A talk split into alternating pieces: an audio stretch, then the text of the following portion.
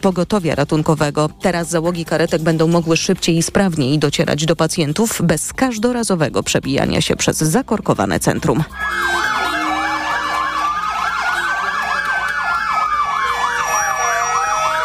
Cieszymy się bardzo. Pacjenci odczują? E, No myślę, że tak. Ten czas dotarcia faktycznie będzie szybszy? Będzie na pewno. Będziemy bliżej, tak? Będziemy bliżej miasta. Przede wszystkim ratownik, który ma y, dobre warunki pracy, no, również przekłada się to na, na jego jakość pracy. Także myślę, że na pewno y, pacjenci też mogą to odczuć. Z ratownikami rozmawiał reporter TOK FM Sebastian Wierciak. Informacje sportowe. Michał Waszkiewicz, zapraszam. Znamy skład Polaków na dzisiejszy mecz wyjazdowy z Mołdawią w eliminacjach do Euro 24. Fernando Santos postawił na dwóch napastników. Roberta Lewandowskiego będzie wspierał Arkadiusz Milik. Za nimi zagrają Damian Szymański, Sebastian Szymański i Piotr Zieliński, a na wahadłach Nikola Zalewski i Przemysław Frankowski. Trójkę w obronie tworzyć będą Tomasz Kędziora, Jakub Kiwior i Jan Bednarek. W bramce oczywiście Wojciech Szczęsny, który zapowiedział, że do meczu Polacy podejdą maksymalnie zmobilizowani. My mamy mnóstwo szacunku do, do przeciwnika. Wiemy, że już w tych eliminacjach zabrali punkty Czechom, więc y, musimy zagrać naprawdę mecz na, na dobrym poziomie, żeby, żeby wywieźć stąd trzy punkty. Mecz o 20.45, tak samo jak inne spotkanie w naszej grupie, w którym Wyspy Owcze zmierzą się z Albanią. Raków Częstochowa poznał pierwszego rywala w walce o prawo gry w fazie grupowej Ligi Mistrzów. W pierwszej rundzie rywalem mistrzów Polski będzie Flora Tallinn. Pierwszy mecz w Częstochowie 11 lub 12 lipca. Polscy siatkarze rozpoczynają jutro w Rotterdamie drugi turniej Ligi Narodów. W Nagoi odnieśli trzy zwycięstwa nad Francją, Iranem i Bułgarią i doznali jednej porażki z Serbią. Grali jednak w mocno okrojonym składzie. Teraz do zespołu wracają m.in. Bartosz Kurek, Tomasz Fornal oraz środkowy Norbert Huber, który w rozmowie z kanałem Polska Siatkówka nie ukrywa, że cieszy się z powrotu do kadry. Pracowałem czekałem na ten moment e, tak naprawdę cały rok. Począwszy od, od, tej, od tego dnia, kiedy gdzieś tam trochę życie się zmieniło i, i to był mój cel. Udało się do tego celu dojść. Przed nami jako przed, przed drużyną kolejne, kolejne wyzwania. Polacy w Rotterdamie najpierw zagrają jutro z Niemcami, potem czekają ich starcia z Holandią, USA i Włochami. Niezależnie od wyników biało-czerwoni i tak zagrają w turnieju finałowym, bo będą gospodarzem imprezy. Estońska tenisistka Anet Kontaveit, która jeszcze rok temu była wiceliderką światowego rankingu, po Wimbledonie zakończy karierę sportową z powodu przewlekłej kontuzji pleców. 27-latka Stalina ogłosiła swoją decyzję w mediach społecznościowych. Po kilku wizytach lekarskich i konsultacjach z moim zespołem medycznym poinformowano mnie, że mam dyskopatię lędźwiową kręgosłupa, wyjaśniła Kontaveit. Estonka wygrała w karierze sześć turniejów WTA, a łącznie 16-krotnie wystąpiła w finałach. Pogoda. W nocy najwięcej chmur w centrum i na zachodzie i tam może przelotnie popadać. Początkowo możliwe są także burze. Na termometrach od 13 stopni na wschodzie, 17 na zachodzie, a najcieplej będzie w centrum 18 stopni. Radio TOK FM. Pierwsze radio informacyjne. Mikrofon, Tok FM. Przy mikrofonie Małgorzata Wołczyńska, program wydaje Karolina Kłaczyńska, a realizuje go Jacek Kozłowski. Dziś, 20 czerwca, obchodzimy Światowy Dzień Uchodźcy. To międzynarodowy dzień ustanowiony przez Organizację Narodów Zjednoczonych w 2000 roku dla upamiętnienia siły i odwagi ludzi, którzy zostali zmuszeni do opuszczenia swojego kraju w celu uniknięcia konfliktów lub prześladowań. Według UNHCR w 2022 roku, czyli rok temu, przymusowo przesiedlonych na skutek prześladowania, konfliktów zbrojnych, przemocy czy łamania praw człowieka zostało w sumie 108 milionów i 400 tysięcy osób na całym świecie. To najwyższy, to rekordowy poziom przymusowych przesiedleń od czasów II wojny światowej. Dziś w związku z tym dniem i z sytuacją, która, którą obserwujemy nie od dzisiaj, chcemy Państwu zadać takie pytanie stronie. Kryzys migracyjny z 2015 roku, dramatyczna sytuacja na granicy polsko-białoruskiej, pełnoskalowa wojna w Ukrainie. Jak te wydarzenia wpłynęły na Państwa postrzeganiu uchodźców? Nasz numer to 22 44 044. Nasz adres mailowy to mikrofonmałpatok.fm. Można do nas oczywiście również pisać na Facebooku, na profilu Radia Tok FM. Tam jest zamieszczony post z naszym dzisiejszym pytaniem do Państwa. Przypomnijmy w takim razie może może te wydarzenia, o których mowa w naszym pytaniu. Mm, pierwsze to kryzys migracyjny z 2015 roku, czy też raczej rok 2015, który uznaje się za początek tego kryzysu. Według Eurostatu tego roku państwa członkowskie Unii Europejskiej otrzymały ponad milion i 200 tysięcy wniosków o azyl czyli ponad dwukrotnie więcej niż e, rok wcześniej, w 2014 roku. Główne kraje, z których napływali uchodźcy to Syria, Afganistan i Irak, ale nie są to oczywiście jedyne państwa, e, które próbują w tym czasie opuścić ich obywatele. We wrześniu 2015 roku Gazeta Wyborcza pisze tak. Syryjczycy, Syryjczycy uciekają przed krwawą wojną domową, Somalijczycy przed chaosem i strzelaninami na ulicach, Erytrejczycy przed reżimem, który rządzi ich krajem. Powody ucieczek są różne w zależności od kraju. Niektórych nie stać na ucieczkę, na przykład mieszkańców trapionego wojną domowego, domową Sudanu Południowego, gdzie głód zagląda w oczy ponad 4,5 miliona z ponad 11 milionów osób. Tacy ludzie nie mają pieniędzy nawet na jedzenie. A za podróż płaci się przemytnikom tysiące euro. Wiele osób, by ją sfinansować, zapożycza się u krewnych lub znajomych, których potem trzeba spłacić. Tak pisze Gazeta Wyborcza, a ludzie ryzykują w tym czasie życie, by przedostać się do Europy. Według Międzynarodowej Organizacji do Spraw Migracji od stycznia do września 2015 roku, czyli tego roku, w którym rozpoczyna się ten kryzys migracyjny, w Morzu Śródziemnym utonęło około 2,5 tysiąca osób. W Polsce tymczasem ten temat zostaje wykorzystany w rozgrywkach politycznych. Jarosław Kaczyński wspomina o tym, że można zaobserwować objawy dawno niespotykanych w Europie chorób, takich jak cholera, dysenteria, pasożyty i pierwotniaki. Na spotkaniu wyborczym mówi tak. Są już przecież objawy pojawienia się chorób bardzo niebezpiecznych i dawno niewidzianych w Europie. To nie oznacza, żeby kogoś dyskryminować, ale sprawdzić trzeba, mówi. Wysłuchajmy teraz fragmentu rozmowy Agnieszki Lichnerowicz z profesorem Michałem Bilewiczem z Centrum Badań nad Uprzedzeniami Uniwersytetu Warszawskiego. Mm, rozmowa tyczy się właśnie tego, można powiedzieć, historycznego momentu, gdy lider partii wtedy opozycyjnej, czyli właśnie Jarosław Kaczyński, w czasie kampanii wyborczej rozpoczął niejako nowy rozdział w polskiej debacie o uchodźcach. Wiem, że robi pan to niechętnie. E, e, przyznam, że tutaj w Światopodglądzie też e, niechętnie reagujemy na każde zdanie każdego polityka, szczególnie w czasie kampanii wyborczej, dlatego że często to nie prowadzi do niczego, tylko do pyskówki, ewentualnie do utwierdzania się w przekonaniach jednego obozu, drugiego obozu czy trzeciego obozu.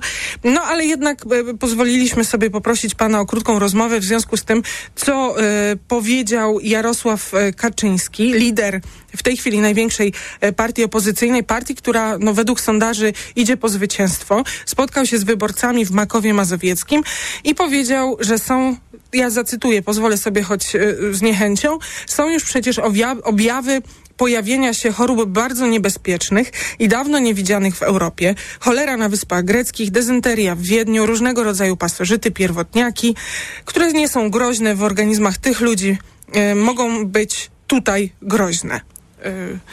I e, czy jak, co pan pomyślał, jak pan to usłyszał?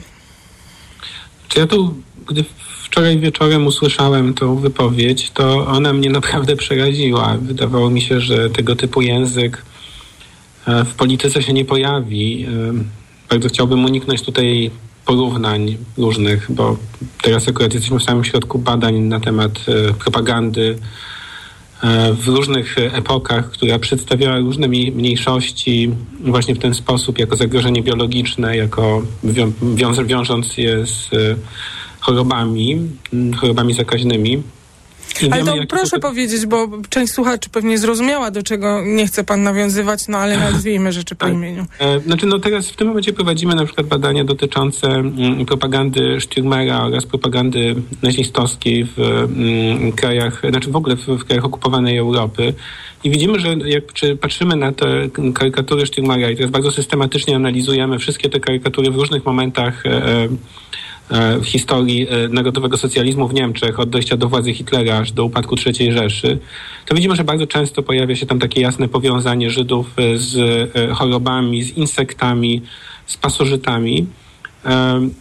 W ten sposób też wyglądają plakaty, które stosowano w, wobec krajów okupowanej Europy. W ten sposób Niemcy starali się doprowadzić do tego, aby e, przypadkiem żadni Polacy nie udzielili e, pomocy Żydom uciekającym z getta, tworząc takie skojarzenie, że właśnie getto to Żydzi, w getcie jest epidemia tyfusu, getto to choroby zakaźne, co w pewnym stopniu było też prawdą, bo tam rzeczywiście tych chorób zakaźnych było dużo, ale podkreślanie tego, że skojarzenia pomiędzy Żydami a chorobami zakaźnymi miało na celu zmniejszenie jakiejkolwiek pomocy udzielanej e, Żydom. I trzeba być bardzo wdzięcznym tym wspaniałym ludziom, którzy potrafili przekroczyć w sobie tę te, te, tą propagandę, także potrafili się uodpornić na tę propagandę do tego stopnia, że pomogli oni Żydom nie tylko, znaczy oczywiście e, też e, w sytuacji, w której groziła za to śmierć, ale jednak e, pomogli ludziom, co do których stworzono takie bardzo podstawowe skojarzenie. Ci ludzie są rozsadnikami chorób, są zagrożeniem dla ciebie i dla twoich dzieci. No właśnie. Później coś takiego się pojawia oczywiście w Rwandzie, w czasie ludobójstwa w Rwandzie, gdzie też stosują stosowane są te porównania w, w propagandzie Hutu, że Tutsi to są karaluchy roznoszące choroby. Więc niestety w tych wszystkich najbardziej okrutnych momentach historii tego typu metafory się pojawiają i e, one oczywiście prowadzą do bardzo konkretnych zachowań, które bazują na bardzo podstawowym psychologicznym mechanizmie. Człowiek boi się tego typu zagrożeń, człowiek boi się pasożytów. Wiele badań psychologicznych pokazuje, że wiele naszych codziennych zachowań, na przykład nasze reakcja obrzydzenia, nawet takiego moralnego obrzydzenia, wynika z, e, z naszego takiego lęku, nadmiernego lęku przed pasożytami. Człowiek boi się pasożytów nawet bardziej niż to tak naprawdę jest mu potrzebne. To jest taki podstawowy ewolucyjny mechanizm. No i miałem wielką nadzieję, że w cywilizowanych krajach, demokratycznej polityce tego, argument, tego typu argumentów się nie używa do wczoraj. To był profesor Michał Bilewicz w rozmowie z Agnieszką Lichnerowicz w październiku 2015 roku. Potem przychodzi rok 2021 e, e, i kryzys na granicy polsko-białoruskiej. Kryzys rozpoczął się, gdy władze białoruskie uruchomiły kanały przerzutu migrantów z kraju przez granicę z Unią Europejską na terytorium Litwy, Polski i Łotwy. Prezydent Aleksander Łukaszenka przyznał, że wspieranie tego przerzutu, jak bywało to określane, imigrantów jest odpowiedzią na unijne sankcje wobec Białorusi.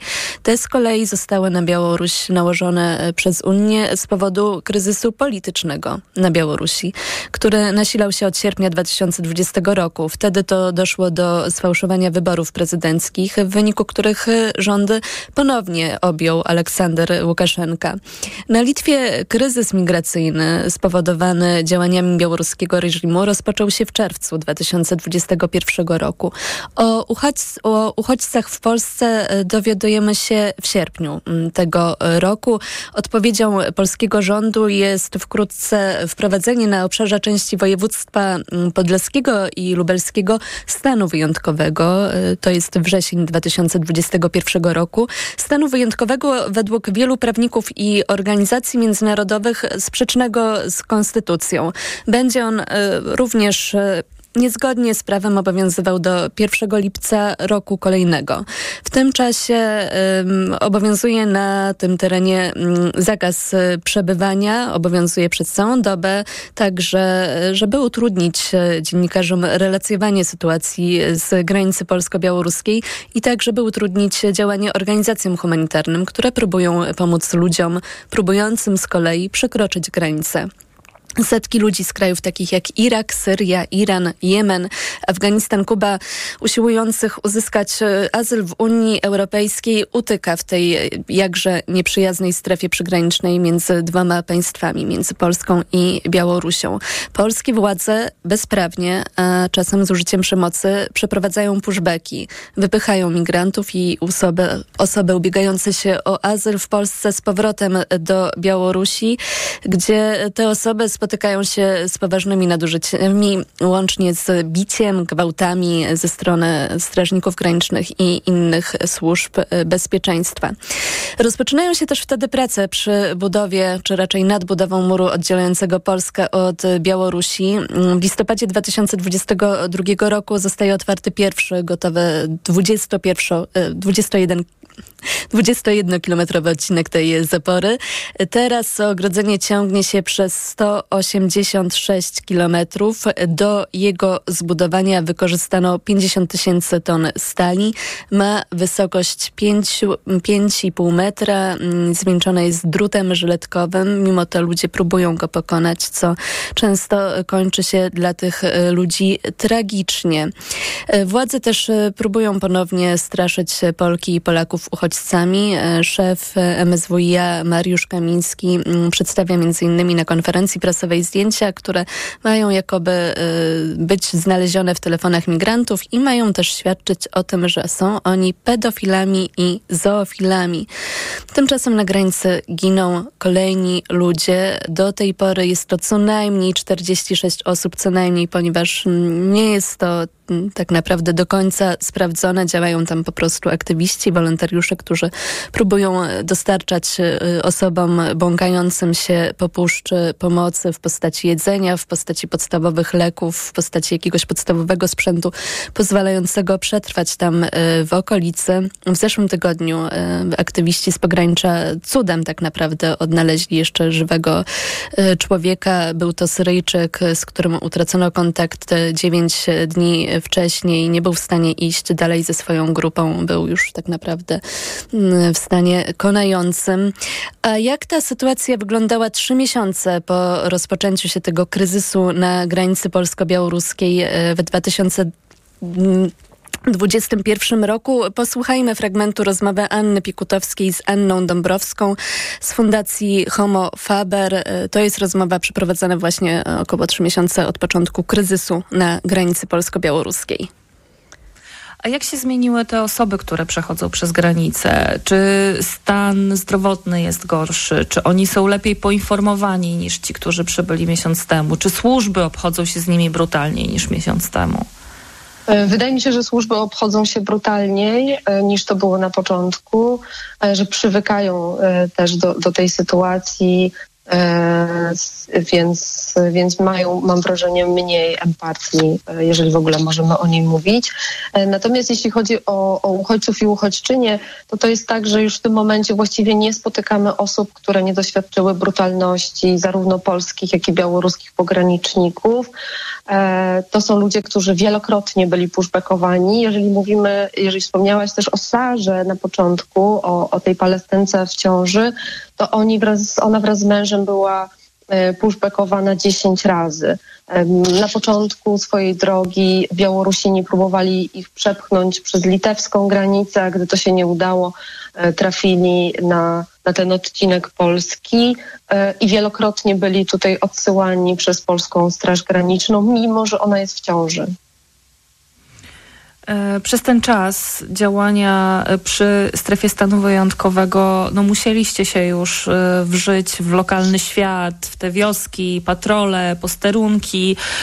Jak układa się wasza no, koegzystencja, bo nie wiem, czy mogę to nazwać współpracą ze służbami? O, no, nie ma współpracy ze służbami i tutaj w ogóle nie ma o, o czymś takim mowy. Natomiast jest, jest współpraca. No tak, tak. My jesteśmy zatrzymywani, kontrolowani. Często jesteśmy specjalnie zatrzymywani, e, jeżeli oni mają podejrzenie, że my do kogoś akurat jedziemy. Często nas śledzą, w związku z czym nie możemy ostatecznie podjechać do, do tych osób, do których jedziemy z pomocą i musimy poczekać, aż zgubimy gdzieś ten ogon, który się za nami ciągnie. E, więc jest to trudne, często jesteśmy zastraszani, e, zwłaszcza przez Straż Graniczną, próbuje się nam wmówić jakieś zarzuty, które zostaną nam postawione za, za udzielanie pomocy. To była Anna Dąbrowska z Fundacji Homofaber w rozmowie z Anną Piekutowską z listopada 2021 roku.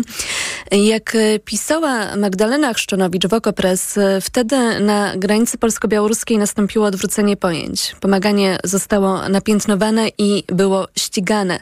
Wcześniej dziennikarze mieli prawo do wykonywania swoich obowiązków i dostarczania informacji. Teraz byli za to karani, bo weszli do zakazanej strefy. Seite Prześladowani byli również ci, którzy chcieli nieść pomoc ludziom tkwiącym w lasach i przepychanym między Polską a Białoruś Białorusią.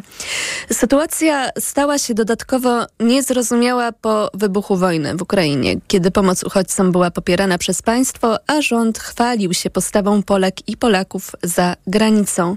I tutaj przechodzimy do tego trzeciego punktu naszej dzisiejszej opowieści, czyli wybuchu pełnoskalowej wojny w Ukrainie. Mamy 24 lutego 2022 roku, kiedy Rosja atakuje Ukrainę. Granice z Polską zaczynają przekraczać tysiące osób szukających pierwszego schronienia w Polsce. Są to przede wszystkim kobiety i dzieci. Od początku e, wybuchu wojny, czyli od tego 24 lutego ubiegłego roku, mm, od początku pełnoskalowej agresji Rosji, granicę polsko-ukraińską przekroczyło ponad 12,8 e, miliona uchodźców z Ukrainy. E, tak informuje Straż Graniczna. Były to właśnie, tak jak powiedziałam, głównie kobiety i dzieci.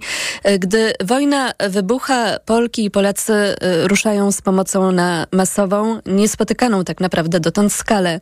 Jeżdżą na granicę, gotują posiłki, oddają swoje rzeczy, ubrania, przekazują pieniądze i w końcu oferują też noclegi w swoich mieszkaniach i domach osobom, których nie znają. To, co wcześniej było nie do pomyślenia, co wcześniej było wykorzystywane w argumentach przeciwko tym, którzy apelowali o pomoc dla uchodźców z bardziej oddalonych krajów, czyli właśnie jeżeli jesteś taki mądry, mądra, to zaproponuj nocleg w swoim domu, nagle staje się czymś e, praktykowanym, czymś normalnym, czymś zwyczajnym.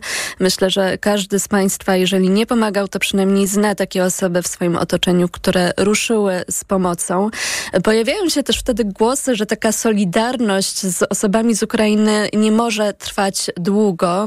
Wbrew e, pierwszym pesymistycznym e, głosom, opiniom e, trwa, chociaż e, to takie pozytywne nastawienie w końcu też e, zaczyna opadać. I z badań socjologicznych Przemysława Sadury i Sławomira Sierakowskiego wynika, że we wszystkich grupach społecznych, e, tych wiekowych i też e, w dużych, małych miastach e, bez tak naprawdę podziału na płeć, zaczynają w końcu w pewnym momencie dominować raczej negatywne uczucia wobec uchodźców z Ukrainy. Co innego jest już poparcie dla samej Ukrainy i niechęć wobec Rosji, co innego nastawienie wobec konkretnych osób, które trafiają do Polski, które zaczynają tutaj po prostu żyć.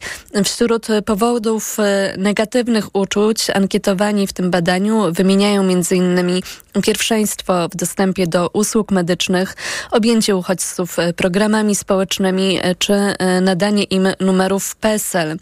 Ukraińcy oczywiście stają się też ofiarami niezadowolenia wynikającego z tego, z tego, że sytuacja ekonomiczna w Polsce, choćby ze względu na inflację, zaczyna się pogarszać E, i e, niemałą rolę oczywiście odgrywa e, zarówno dezinformacja, która ma miejsce ze strony osób, które współpracują z Rosją, jak i również to, że w jakiś sposób e, zawodzi rząd, który po takiej bardzo spontanicznej reakcji Polaków, którzy potem okazuje się, że często zostali zostawieni tak naprawdę sami sobie z tą pomocą, e, nie przejął odpowiedzialności za taką już systemową pomoc. No i to są takie trzy wydarzenia, które dzisiaj w Międzynarodowy Dzień Uchodźcy e, postanowiłyśmy z Karoliną Kłaczyńską Państwu przypomnieć. Kryzys migracyjny z 2015 roku, dramatyczna sytuacja na granicy polsko-białoruskiej, która rozpoczęła się w 2021 roku i do dzisiaj trwa, a także pełnoskalowa wojna w Ukrainie, która wybuchła w roku ubiegłym. Jak te wydarzenia wpłynęły na Państwa postrzeganie uchodźców? O to dzisiaj pytamy. Nasz numer to 22 44 044. Nasz adres to mikrofonmałpatok.fm. Można również do nas pisać na Facebooku, na profilu Radiatok FM, gdzie jest zamieszczony post z naszym dzisiejszym e, tematem, naszym dzisiejszym pytaniem do Państwa.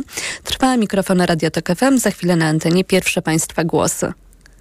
Mikrofon, Mikrofon Tok FM.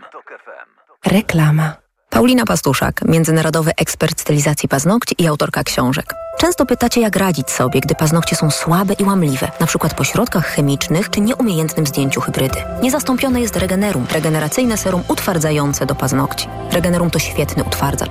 Tworzy na paznokciach tarczę ochronną, zabezpieczając je przed uszkodzeniami. Regenerum wzmacnia i odbudowuje paznokcie, wypełniając uszkodzenia. Utrzymuje się do 7 dni i pozostawia je mocne, gładkie i błyszczące. Regenerum. Pełna regeneracja. Nadciąga zima stulecia, a wraz z jej nadejściem wrócą najmroczniejsze tajemnice, jakie skrywały Tatry. Widmo Brokenu. Nowa powieść Remigiusza Mroza już w księgarniach. Istnieją pożary, których ugasić się nie da. Do lektury zaprasza grupa wydawnicza Filia. Reklama. Mikrofon, Tok FM. Tok FM. Kryzys migracyjny z 2015 roku, dramatyczna sytuacja na granicy polsko-białoruskiej, pełnoskalowa wojna w Ukrainie. Jak te wydarzenia wpłynęły na Państwa postrzeganie uchodźców? O to dzisiaj pytamy w mikrofonie Radia Tok FM. Nasz numer to 22 44 044 i pod ten numer zadzwonił Pan Przemysław z Garwolina. Dobry wieczór. Dobry wieczór, witam serdecznie. Panie Przemysławie, i z jakimi przemyśleniami Pan do nas zadzwonił? No tak myślę, że troszkę Państwo epatujecie tym, no ale taki e, cel, żeby wprowadzić taką narrację pewnie, żebyśmy się tutaj e, A dlaczego państwa, Pan uważa, że epatujemy? E, no bo jednostronnie Państwo przedstawiacie bez takiej pozytywnej właśnie. Troszkę za mało później na sam koniec Pani to poruszyła, że jednak Polacy odezwali się i zachowali się no mega po prostu super w stosunku do Ukraińców, czyli do uchodźców wojennych. E, bo na samym początku to tak, y, no tak jednostronnie było, że po prostu wszystko negatywnie, negatywnie, negatywnie, podczas gdy naprawdę, jeśli chodzi o warstwę społeczną, no to ja myślę, że społeczeństwo się tutaj spisało. Natomiast jeśli chodzi o tą warstwę administracyjną państwową, no to nie oszukujmy się, to się nie zmieni. Oni będą grali po prostu pod wynik wyborczy. Ja wiem, że oni adresują to do swojego elektoratu i to trafia na podatny grunt. I tu się nic nie zmieni. Jeśli chcemy, żeby się zmieniło, no to wybierzmy innych ludzi, prawda? A myśli pan, że spisaliśmy się no. jako społeczeństwo, jako państwo, jeżeli chodzi o te osoby, które mm, są na granicy polsko-białoruskiej? Jako społeczeństwo my się spisaliśmy, natomiast nie mamy możliwości wpłynąć na zachowanie administracji państwowej, tak? Czyli no nie bardzo sobie wyobrażam, żebyśmy co mieli zrobić, ruszyć się i rzucić na granicę polsko-białoruską, żeby siłą ludzi przeciągać, no chyba nie da się tego zrobić. Natomiast tam, gdzie mogliśmy, gdzie mogliśmy się wykazać taką e, polską gościnnością, że tak to nazwą, tak naprawdę to zwykłą ludzką empatią, no to zrobiliśmy to wzorowo i, i tu tylko e, należałoby podkreślać to i chwalić. Czy jakoś te wydarzenia, o których dzisiaj właśnie przypomnieliśmy, y, wpłynęły na Pana postrzeganie osób z innych krajów, które szukają schronienia w Polsce, czy też po prostu w krajach Europy?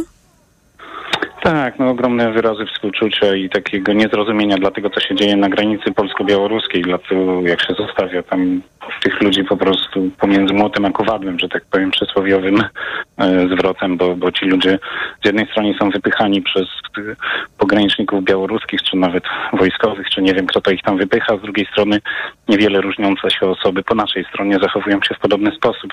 Oni gdzieś tam utknęli w jakimś martwym pasie, no i są skazani sumie to nie wiem, jakie jest wyjście z tej sytuacji.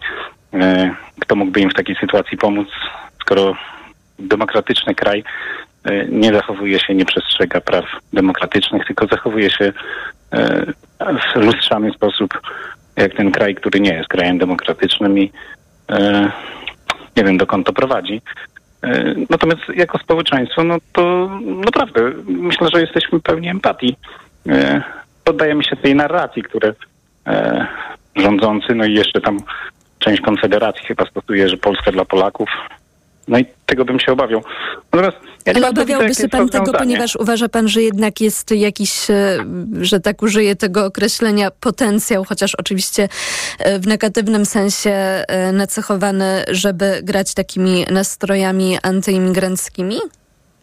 Tak, tak. Mocno, mocno takie nastroje nacjonalistyczne są e, wyłapane przez pewne grupy polityków i ci politycy po prostu podbijają bębenek i wiedzą, że mogą e, na tym wiele ugrać, strasząc właśnie e, nawet nie tyle chorobami, do których tam się e, zniżył pan Kaczyński e, i, i tam osoby z jego otoczenia, e, ile będą straszyć tym, że, że będzie problem z pracą, jeśli tu przyjdą emigranci, tak? Niezależnie, czy to będą ekonomiczni, czy, czy uchodźcy wojenni. No i A ma pan w swoim otoczeniu takie osoby, które się tego boją? Tak jak pan rozmawia ze znajomymi na przykład, albo w sklepie, w pracy? No u nas jest takie mocno środowisko mm, propisowskie, także to ciężko się rozmawia, bo takie argumenty e, rzeczowe nie, nie docierają. Przecież ci ludzie, e, jakby ktoś się wypowiedział, jakiś ekonomista, nie wiem, może się u Państwa kiedyś wypowie, ile e, przyczynili się uchodźcy, e, chociaż może to tak nieładnie e, używać tego w sposób taki materialny, ale jak wzrósł polski PKB, no bo ci Ukraińcy u nas pracują, odprowadzają składki, wydają tu pieniądze, a nie tam pieniądze e, e, i to na pewno napędza w jakiś sposób tam gospodarkę. Prawdopodobnie można by było wykorzystać tych ludzi, którzy chcieliby przyjechać do Polski legalnie pracować. Mamy mnóstwo e, miejsc pracy w takich zawodach, w których Polacy, rzecz jasna, ponieważ się wzbogaciliśmy, podniósł się standard życia, nie chcą pracować w budownictwie, w rolnictwie, w tych pracach sezonowych na przykład, to podejrzewam, że tam ci ludzie pocałowaniem w rękę by tu pracowali.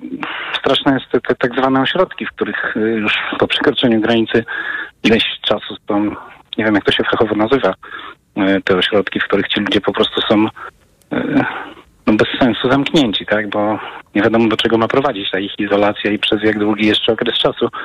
No natomiast naprawdę podkreślałbym to, że ten temat chyba nie minie, ten temat będzie tylko narastał. Może nie będzie to uchodźstwo wojenne, oby jak najszybciej się to skończyło, ale będzie zaraz y, uchodźstwo związane z y, klimatem i w perspektywie pewnie 10-15 lat y, doświadczymy tego w stopniu może podobnym, w jakim doświadczają tego, nie wiem, na przykład Włosi, tak? Gdzie, gdzie, gdzie się po prostu, no ludzie chcą e, za cenę życia dostać. No u nas to jest chyba sztucznie zrobione przez e, e, Rosję czy tam Białoruś. E, Chcąc wykorzystać tych ludzi, to, to, to, to wiadomo, że to oni są podrzucani na tą granicę, tam cały przemysł chyba jest, e, który temu służy, że, że nawet tam samoloty, tam samochody, autokary i to wszystko jest pod granicę tak dostarczane osoby i a później niech, niech będzie to problem dla narodu i dla władz polskich. Ale jeśli chcemy to zmienić, w prosty sposób, po prostu zmieńmy tych ludzi. Ale to nie będzie takie właśnie proste, bo nie wiem, czy, czy ktoś będzie w stanie powiedzieć, jaka jest alternatywa w sensie, no nie wiem, z klubów opozycyjnych, co oni w takim układzie proponują, bo narzekać to każdy potrafi powiedzieć, że trzeba to zmienić, no ale konkretnie jak i pokazać perspektywie, nie wiem, 5-10 lat dla takiej osoby, która się znajdzie w Polsce, to się nią zaopiekuje. Panie Przemysławie, a ja jeszcze mam pytanie, bo powiedział pan, że te wydarzenia właśnie, o których dzisiaj rozmawiamy, wpłynęły na pana mm, percepcję, jeżeli chodzi o osoby uchodźcze i y, chciałam zapytać w takim razie w jaki sposób? Wydawało mi się do tej pory, że Polska to nie dotyczy jej ten problem. To się widziało. Grecja, Włochy, kraje takie, które po prostu z Afryki ludzie tam, prawda, przybywały. Natomiast życiu bym się nie spodziewał, że do Polski, e, dla, dla, w Polsce będzie taki problem, który będzie dotyczył takiej grupy osób, e, której zagraża realnie niebezpieczeństwo w postaci utraty życia. No i niestety na granicy białoruskiej tego doświadczamy e, i Państwo tam relacjonujecie i to takie budzi e, no, szczere współczucie z mojej strony, że, że ci ludzie po prostu e, giną tam w przypadku, kiedy są na pograniczu kraju katolickiego. Siłą rzeczy powinien być każdy człowiek przyjęty. Może tam nawet Jezus jest wśród nich, no ale nikt do tego pewnie nie będzie się posuwał, żeby mówić, że tam jest właśnie Jezus, no bo przecież katolicy tego nie uznają, że e, za tymi drutami może być Jezus. To już tak e, przerysowuje to.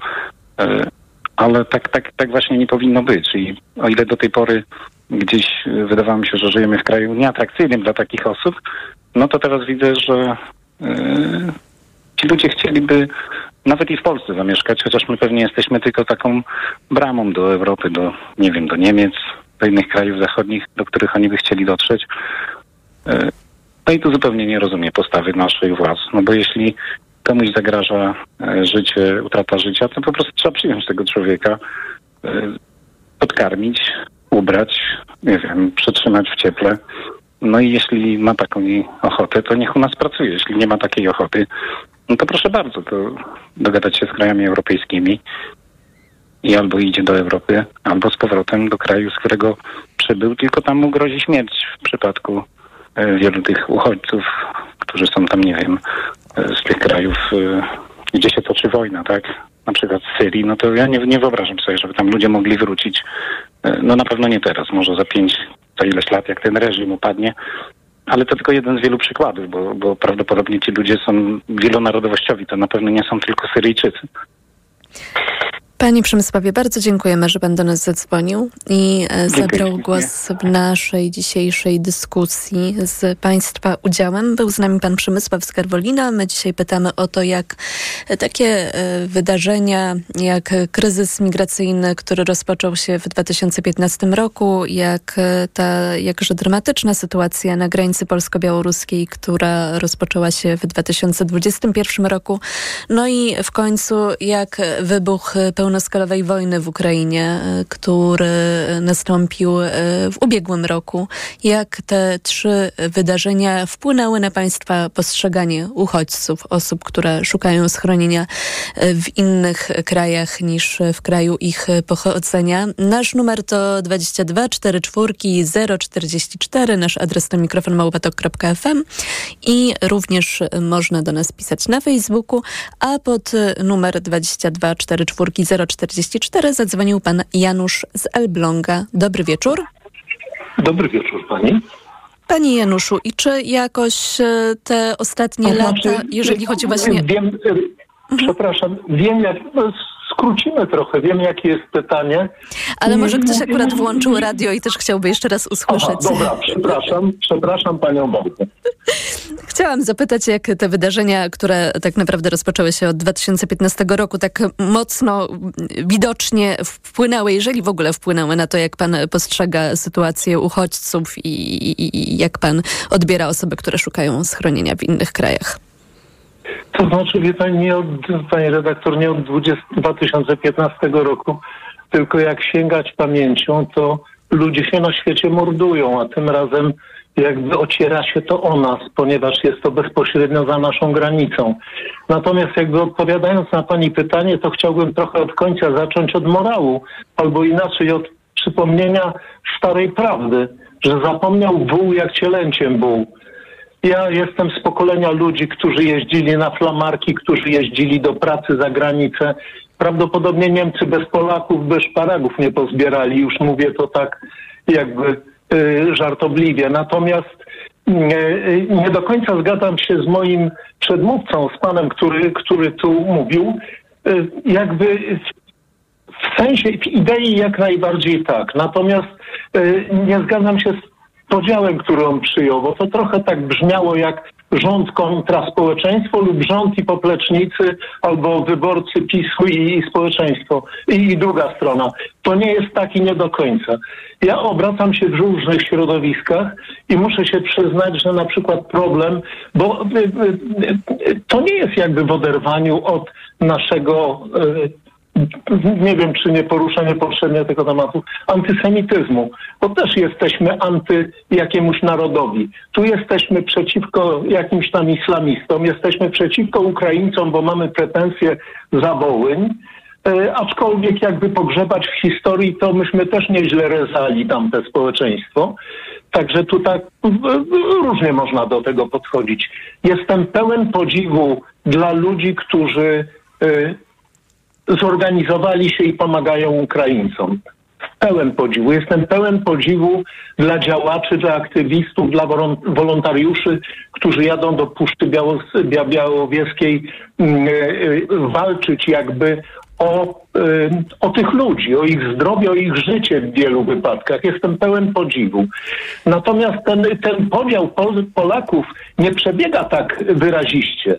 Ponieważ prawda jest taka, że, że y, pewne niechęci mamy y, y, wyssane prawie z mlekiem matki. To proszę Ja powiedzieć, panie Pol- Januszu, bo powiedział pan, że pan obraca się w różnych środowiskach. Jak to w takim razie wygląda, jeżeli chodzi o te rozmowy, które pan toczy z innymi i jakie tam poglądy się pojawiają? Wie pani, absolutna większość ludzi jest przeciwko temu, znowu użyję bardzo brzydkiego określenia, jest przeciwko temu, żeby e, ciabaty chodził po ulicy. Ciapaty czy ciabaty, nie wiem jak to się tam mówi. To jest ob obraźliwe sformułowanie. Polacy lubują się w obraźliwych sformułowaniach. Jak mówią Żyd, to jest pe pejoratywne. Jak mówią świnia, to jest pejoratywne, mimo że schabowe wsuwają na potęgę narodowe danie polskie obiadowe. E, I prawda jest taka, że e, zdecydowana większość jest na nie. E, w takich rozmowach bardzo powiedziałbym luźnych, kuluarowych. Ale gdyby któryś z tych ludzi zadzwonił do pani, to by się okazało, że on jest tak takim humanistą i takim e, człowiekiem o gołębim sercu, że każdego uchodźcę biednego człowieka by przyjął. I jak przychodzi co do czego jest nie. E, z tymi Ukraińcami nie generalizujmy. E, to nie jest ogół Polaków. Y, rząd i Morawiecki i Duda spijają sobie śmietankę y, z ust y, prezydenta Żeleńskiego czy Żeleńskiego, nie pamiętam. Natomiast prawda jest taka, że tak naprawdę to odbierają laury za Polaków, którzy pomagają, ale to nie jest ogół Polaków nadal. Panie Januszu, a powiedział pan, że pana poglądy się jakoś specjalnie nie zmieniły, bo pan ma też doświadczenia z lat wcześniejszych, kiedy pan też nie, szukał na przykład pracy nie za granicą. w tym sensie, że nigdy nie byłem przeciwny temu, żeby ktoś przyjechał do nas albo my, żebyśmy pojechali gdzieś. To proszę opowiedzieć o pana doświadczeniach, jak to wyglądało, gdy pan jeździł gdzieś. Z jakim y, spotykał się pan nastawieniem y, innych? Proszę, proszę pani, dla mnie takim klasycznym przykładem, chociaż to była już końcówka e, ustroju słusznie minionego, jak to się ładnie formułuje, e, to był wyjazd e, w końcu lat 80. do, do Anglii. W zasadzie nie wyjazd, tylko rejs i w Londynie z, jachtu szedłem i sobie pomieszkałem przez pół roku.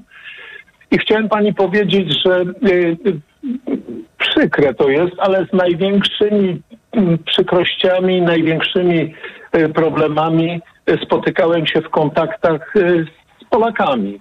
Z Polakami A pojechał pan ze względu na możliwość zarobienia? Szczerze mówiąc nie, bo po, popłynąłem sobie jachtem, przedtem ten jacht budowaliśmy, remontowaliśmy przez kilka miesięcy, potem przez półtora miesiąca kiwaliśmy się na, na, na Morzu Bałtyckim i Północnym, a potem sobie zszedłem w Londynie i się okazało, że mogę na jakiś czas zostać. E, pracowałem li tylko dorywczo na tej zasadzie, żeby móc się utrzymać e, w Anglii. I szczęśliwie jakoś tam się te pół roku utrzymałem. Natomiast do czego zmierzam? Te moje doświadczenia są właśnie e, bardzo fajne, jeśli chodzi o, o Anglików, którzy wprawdzie mówi się o nich, że to jest, że u nich to powiedzenie my home is my castle.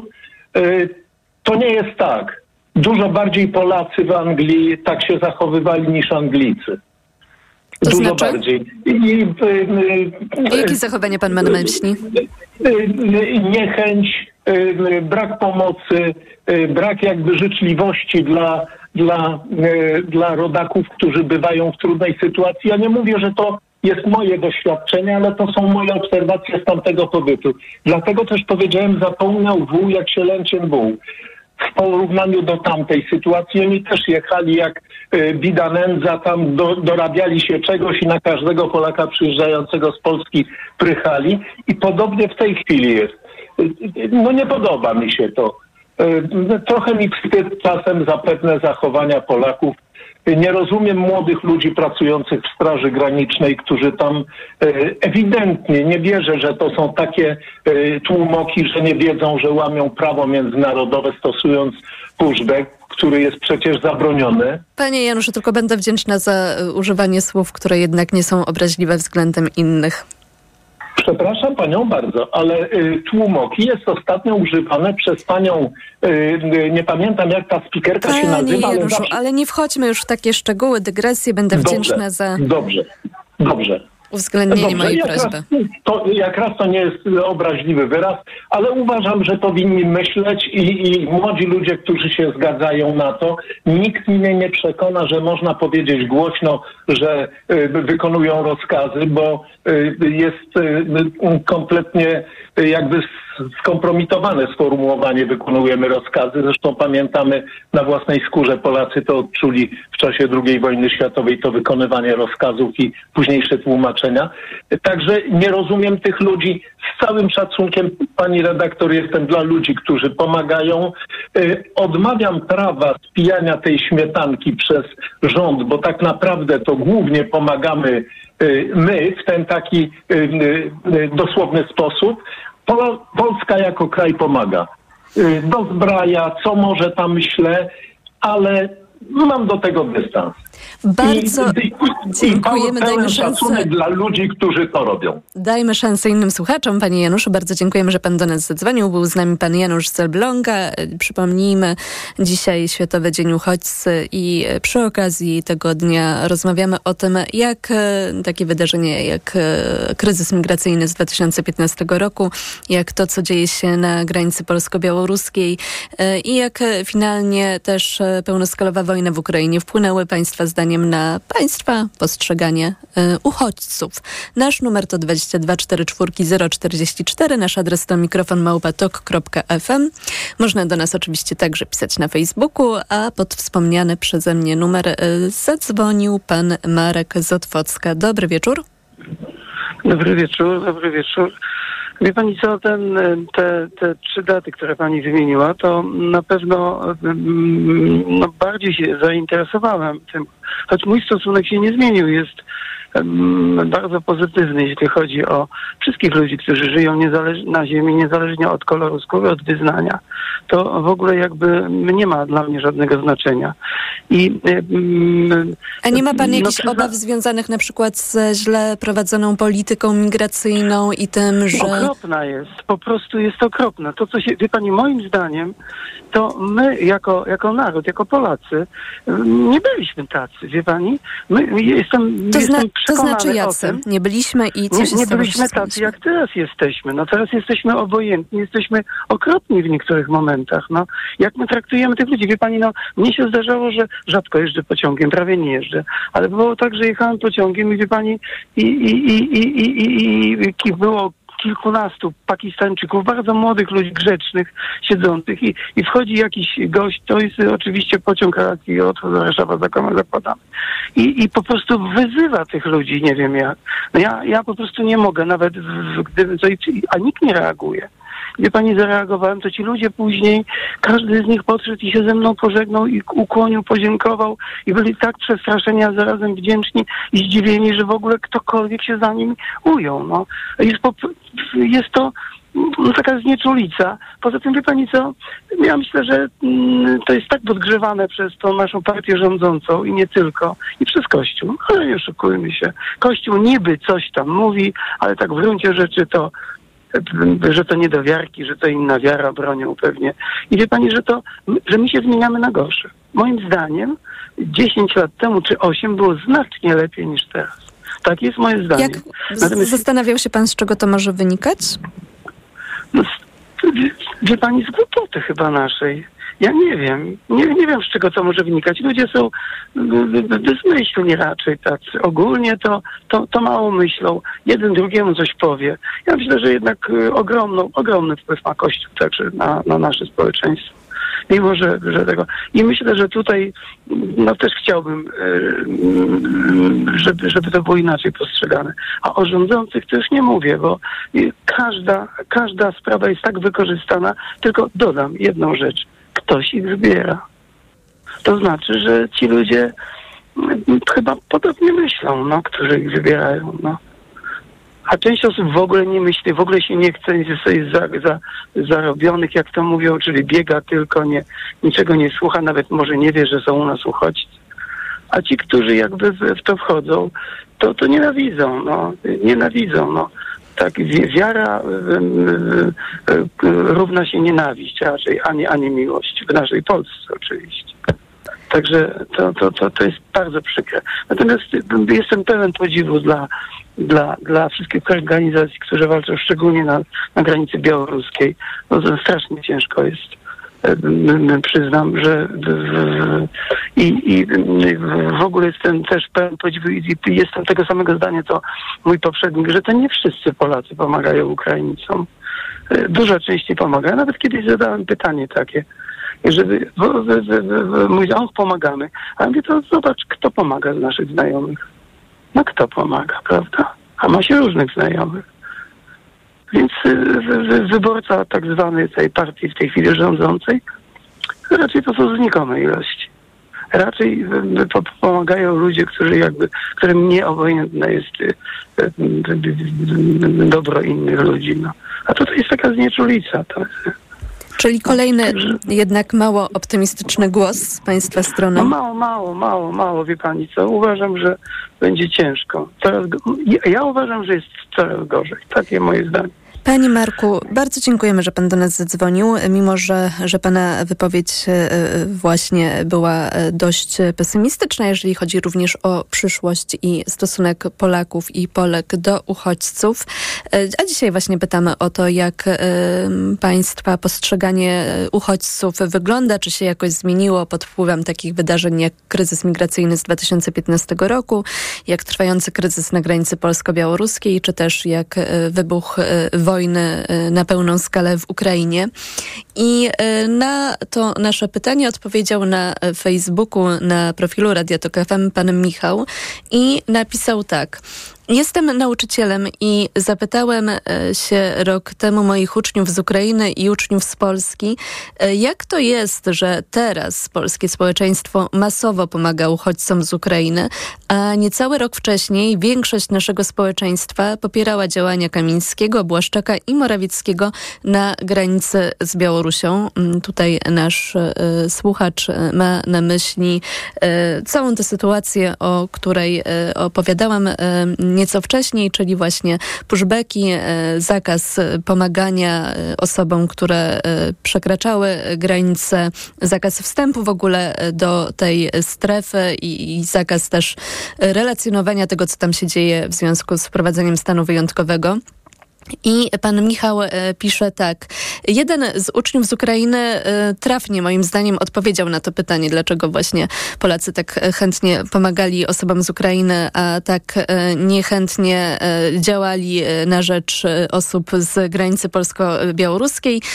Bo jesteśmy do was podobni, odpowiedział ten uczeń. Jesteśmy białymi Europejczykami, chrześcijanami mówiącymi podobnym językiem i do tego trochę nas znacie, bo już u was jesteśmy. Tak brzmiała odpowiedź e, tego ucznia i tak napisał do nas e, pan Michał.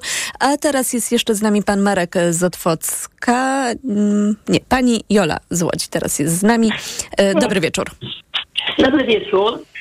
Jeżeli chodzi o moje postrzeganie uchodźców, to się w zasadzie ono mm, nie zmieniło, bo też nigdy nie byłam przeciwna uchodźcom. No wcześniej u nas byli ludzie z Ukrainy, no nie trzeba było pomagać, bo oni przyjeżdżali do pracy i w zasadzie już mieli jakby tą pracę tutaj albo załatwioną, albo zaklepaną, albo przez kogoś, prawda, y, wciągnięci właśnie też y, w, no przyje- przyjeżdżali jako migranci ekonomiczni, chcący poprawić sobie sytuację.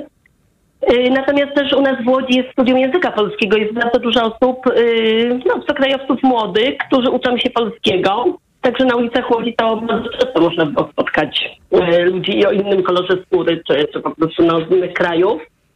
Y, Natomiast co może zmieniło ten kryzys białoruski, zmienił y, na granicy polsko-białoruskiej, zmienił to o tyle, że postanowiliśmy się z mężem po prostu czynnie włączyć w pomoc y, uchodźcom, właśnie tam, no, pomóc po prostu tam na granicy. Najpierw zainteresowaliśmy się grupą Granica i po prostu nawiązaliśmy kontakt, a później latem tamtego roku pojechaliśmy na Podlasie, no, żeby pomóc i zweryfikować po prostu to, co wie- wiedzieliśmy I jak ten mm, wyjazd online. przebiegał? No, y, niestety to wszystko, co się, to, to, to y, było powiedziane przez y, aktywistów, to się sprawdziło. No, rozmawialiśmy też z żołnierzami. Y, i na przykład y, po rozmowie z y, żołnierzami i takim jakby no mm, mówieniu im właśnie, że, że w ten sposób, ja wiem, że to może brzmi głupie, ale ja nie ja jestem idealistką i po prostu staraliśmy się rozmawiać też i ze strażnikami granicznymi, jak byliśmy w lesie. I co oni mówili I państwu? po prostu na przykład y, właśnie żołnierz, y, żołnierz, który po takiej rozmowie y, mówi nam, no ale proszę pani, no niech pani powie Murzynowi, żeby był dobry. No już ta cała rozmowa prysła. Nie wiem, jak oni są szkoleni, w jaki sposób.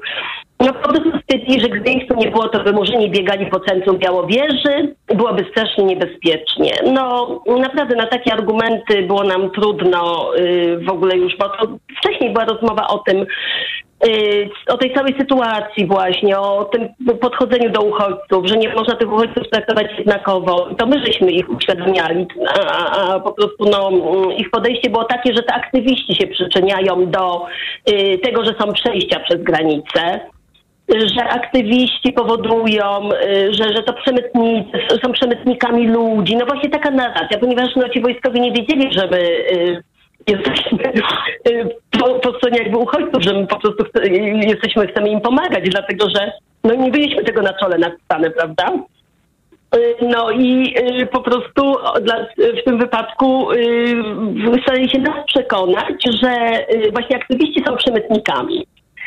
Co oczywiście nie miało miejsca, bo myśmy byli w domu u ludzi pomagających tam i y, później powstało po, Podlaskie Ochotnicze Pogotowie Humanitarne. Chciałam naprawdę tym ludziom bardzo, bardzo podziękować. To po prostu są cudowni ludzie. Właśnie oni uratowali tego Syryjczyka teraz. Nie wiem, mogę wymienić tych ludzi z imienia i nazwiska, no nie wszystkich na pewno, ale, ale sporo osób. I mogę im podziękować, jeżeli pozwolicie nawet na antenie. No, natomiast yy, właśnie to mm, postrzeganie chyba yy, takie uchodźców, tak jak ten chłopczyk tam napisał, o czym pani mówiła przed chwilą, to nie tylko, że oni są podobni. Wydaje mi się, że tu też chodzi o to, że to właśnie taka narracja państwowa, że ci ludzie są niebezpieczni. Ludzie z Ukrainy, bo jednak narracja państwowa łatwiej było pomagać uchodźcom z Ukrainy. Ponieważ my też tych uchodźcom, uchodźcom pomagamy, mamy nawet schronisko przy moim zborze, a dlaczego było... Pani zdaniem łatwiej, jeżeli nie tylko to, o czym napisał dlaczego nasz Dlaczego łatwiej? Dlatego, że ta, dlatego właśnie mówię, że ta narracja polityczna, narracja rządowa była zupełnie inna. Tam ludzie pomagający y, uchodźcom na granicy polsko-białoruskiej byli piętnowani. Tak jak mówię, jako przemytnicy, jako y, zdrajcy państwowi. No przecież nawet prezydent Duda powiedział, że trzeba być durniem i zdrajcą, żeby pomagać na tej granicy. A ja powiem, że y, człowiek, znaczy Mariusz Kuznyca, on jest znany pod pseudonimem Człowieka Las. On dostał nagrodę Marka Edelmana za tą pomoc na granicy i dostał teraz nagrodę Janusza Kolczaka. No więc naprawdę y, takie docenienie y, tej działalności, no uważam, że zupełnie się mija z jakąś taką narracją właśnie rządową. Pani Jolu, niestety już, znaczy niestety, musimy pani przerwać, bo informacje za chwilę, 21 y, za chwilę już będzie. Była z nami pani Jola Złodziej. My dzisiaj pytamy o Państwa o to w dniu, e, w Światowym Dniu Uchodźcy. Jak e, wydarzenie takie jak kryzys migracyjny z 2015 roku, sytuacja na granicy polsko-białoruskiej, czy też wojna w Ukrainie wpłynęły na e, postrzeganie uchodźców tutaj u nas w Polsce. Nasz numer to 22 44 044. Teraz już informacje, a po nich wracamy do audycji. Mikrofon, Tok FM. Reklama. Chcesz sięgnąć po lek na problemy z erekcją, żeby konar znów zapłonął? I to na długo? Zastosuj Inventum Max. To tam jest końska dawka substancji, a do tego atrakcyjna cena. Inventum Max. Teraz chcieć znaczy móc. To jest lek. Dla bezpieczeństwa stosuj go zgodnie z ulotką dołączoną do opakowania i tylko wtedy, gdy jest to konieczne. W przypadku wątpliwości skonsultuj się z lekarzem lub farmaceutą. Tabletka zawiera 50 mg sildenafinu, wskazany do stosowania u dorosłych mężczyzn z zaburzeniami erekcji. Przed przyjęciem Inventum Max pacjent powinien upewnić się, czy lek jest przeznaczony dla niego. W tym celu powinien wypełnić test diagnostyczny stanowiący element ulotki Aflofarm. Nowe niższe ceny w Decathlon wchodzą na stałe. Obniżamy ceny 200 topowych produktów Decathlon, a jakość pozostawiamy tak wysoką jak zawsze. Odkrywaj swój ulubiony sport w sklepach Decathlon i na decathlon.pl. Reklama. Radio TOK FM. Pierwsze radio informacyjne. Wtorek, 20 czerwca, minęła 21.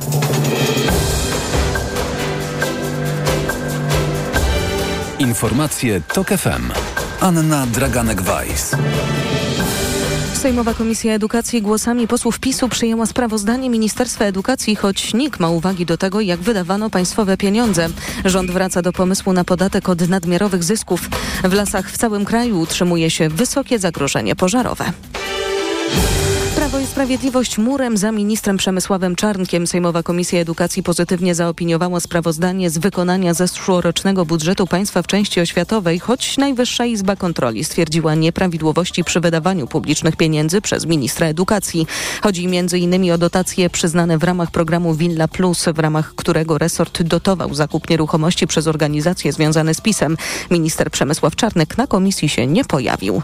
Krzysztof Chorwat. Za ministra tłumaczyli się urzędnicy resortu. Jak zapewniali, część błędów została już naprawiona, a zalecenia NIK-u są wdrażane. Zadeklarowali też, że niektóre dotacje przyznane niezgodnie z warunkami konkursu zostały już zwrócone. To właściwie zamyka dyskusję, uważa szefowa Komisji Edukacji Mirosława Stachowiak-Różecka z PiSu. Resort bardzo dokładnie, skrupulatnie wyjaśnił. Wydaje mi się, że to jest wyczerpujące. Resort stwierdził też, że pieniędzy nie musi zwracać Fundacja Wolność i Demokracja, w której działa mąż posłanki i która to fundacja dostała 4,5 miliona złotych poza trybem naboru wniosków. PiS za wszelką cenę broni swoich. Komentuje Krystyna Szumilas z Koalicji Obywatelskiej. NIK zauważyła też, że minister przyznał niemal 85 milionów złotych organizacjom wbrew opinii zespołów doradczych. Nie były one wiążące, twierdzi resort, choć eksperci za doradztwo dostali wypłaty z publicznych pieniędzy. Krzysztof Chorwat, TOK FM. Rząd wraca do pomysłu na podatek od tzw. Tak nadmiarowych zysków, ale ciągle bez konkretów. Nad przepisami ma pracować Ministerstwo Klimatu i Środowiska. Tak twierdzi wiceminister finansów Artur Soboń. Chodzi o nałożenie specjalnej daniny na przykład na koncerny paliwowe, które zarobiły na kryzysie energetycznym. Tomasz Setta. Z uchwaleniem nowych przepisów rząd zwleka już ponad rok. Jeśli będzie czekał jeszcze dłużej, to za chwilę nie będzie miał czego opodatkować, bo nadmiarowe zyski firm po prostu znikną, mówi Grzegorz Maliszewski z Banku Millennium. Te zjawiska są cykliczne, więc za jakiś czas ceny surowców spadną, stopy procentowe spadną. Wtedy te zyski tych sektorów, które teraz są dobre, się obniżą. Kolejny kłopot to kształt przepisów, mówi Joanna Makowiecka-Gaca z pracodawców RP. Jak tłumaczy, podatek nie będzie obejmował zysków wynikających z rozszerzenia działalności czy bazy klientów. Pytanie, kto będzie to liczyć? Wydaje mi się, że tworzymy jakąś naprawdę karykaturę regulacyjną, która będzie niemożliwa, e, nieskuteczna. Być może dlatego, że ma dotyczyć w dużej mierze spółek Skarbu Państwa. Tomasz Setta, TOK FM. Tylko kilka procent ma wilgotność ściółki leśnej. To znaczy, że w całym kraju w lasach utrzymuje się wysokie zagrożenie pożarowe. Niemal za wszystkie pożary w lasach odpowiada człowiek. W 40% przypadków ogień pojawia się w wyniku celowego podpalenia. Jednocześnie to spacerowicze najczęściej jako pierwsi informują o dymie w lesie, mówi Maciej Lipka z Regionalnej Dyrekcji Lasów Państwowych w Szczecinie i radzi, jak się zachować, jeśli taki zauważymy. Przede wszystkim nie panikujmy, zachowajmy spokój. I w tym momencie spróbujmy od razu zadzwonić na numer alarmowy 112, zgłośmy to zdarzenie, zostawmy działanie przy bezpośrednim przy pożarze wyspecjalizowanym służbom. Oddalmy się od tego miejsca pożaru. Najlepiej tą drogą, którą wjechaliśmy, a jeżeli nie ma takiej możliwości, to najlepiej uciekajmy w kierunku pod wiatr. W lasach znajdują się także specjalne wieże i systemy kamer, dzięki którym leśnicy widzą ogień i inne potencjalne zagrożenia. Amerykańskie i kanadyjskie służby cały czas szukają zaginionej łodzi podwodnej, która miała zejść w pobliże Titanica. Służby poinformowały, że załodze zostało tlenu na mniej więcej 40 godzin. Kontakt z jednostką, na której było pięcioro pasażerów, urwał się w niedzielę. Służby przekazały, że dziś warunki do akcji są lepsze. Słuchasz informacji TOK FM. Chorwacja i Grecja to wakacyjne kierunki, które cieszą się największym zainteresowaniem Polaków. Tak wynika z danych Ipsosu. Na zagraniczny wyjazd w tym roku prawie 4 tysiące złotych na osobę, a na krajowy niemal o połowę mniej. Po pandemicznych ograniczeniach nie ma już śladu. Są jednak inne problemy, o których teraz Szymon Kępka. Raport wskazuje m.in., że najczęstszym powodem, dla którego Polacy nie będą wyjeżdżać na wakacje jest brak wystarczających funduszy, mówi Piotr Ruszkowski z firmy Mondial Assistance, współtworzącej raport o planach wakacyjnych Polaków. Tutaj odnotowaliśmy istotny wzrost, dlatego że przed pandemią powiedziało tak 29% respondentów, a w bieżącym roku aż 51%. Polacy najchętniej wybierają transport samochodowy i dopiero na drugim miejscu podróż samolotem. Rośnie także popularność kolei. Najchętniej wybieranym kierunkiem wakacji jest Chorwacja i Grecja. Dlaczego? Również dlatego, że jest ona możliwa do, do zwiedzania własnym samochodem Badania wskazują, że na wakacje w tym roku wyjedzie ponad 20 milionów Polaków. 44% z nich wybierze za granicę, reszta planuje urlop w Polsce.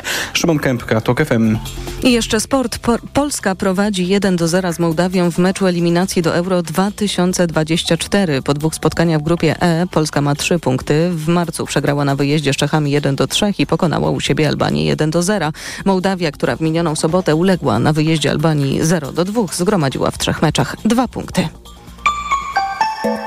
Pogoda. W nocy najwięcej chmur w centrum i na zachodzie i tam może przelotnie popadać deszcz. Początkowo możliwe są także burze. Na termometrach od 13 stopni na wschodzie, 17 na zachodzie. Najcieplej będzie w centrum, 18 stopni. Radio TOK FM. Pierwsze radio informacyjne. Mikrofon, Mikrofon Tok FM. Tok FM. Druga część mikrofonu Radio Tok FM. Dziś pytamy Państwa o to, jak e, kryzys migracyjny z 2015 roku, e, jak e, to, co dzieje się na granicy polsko-białoruskiej od 2021 roku, od połowy tamtego roku i jak w końcu pełnoskalowa wojna w Ukrainie wpłynęły na Państwa, czy też nas, Polaków, postrzeganie uchodźców.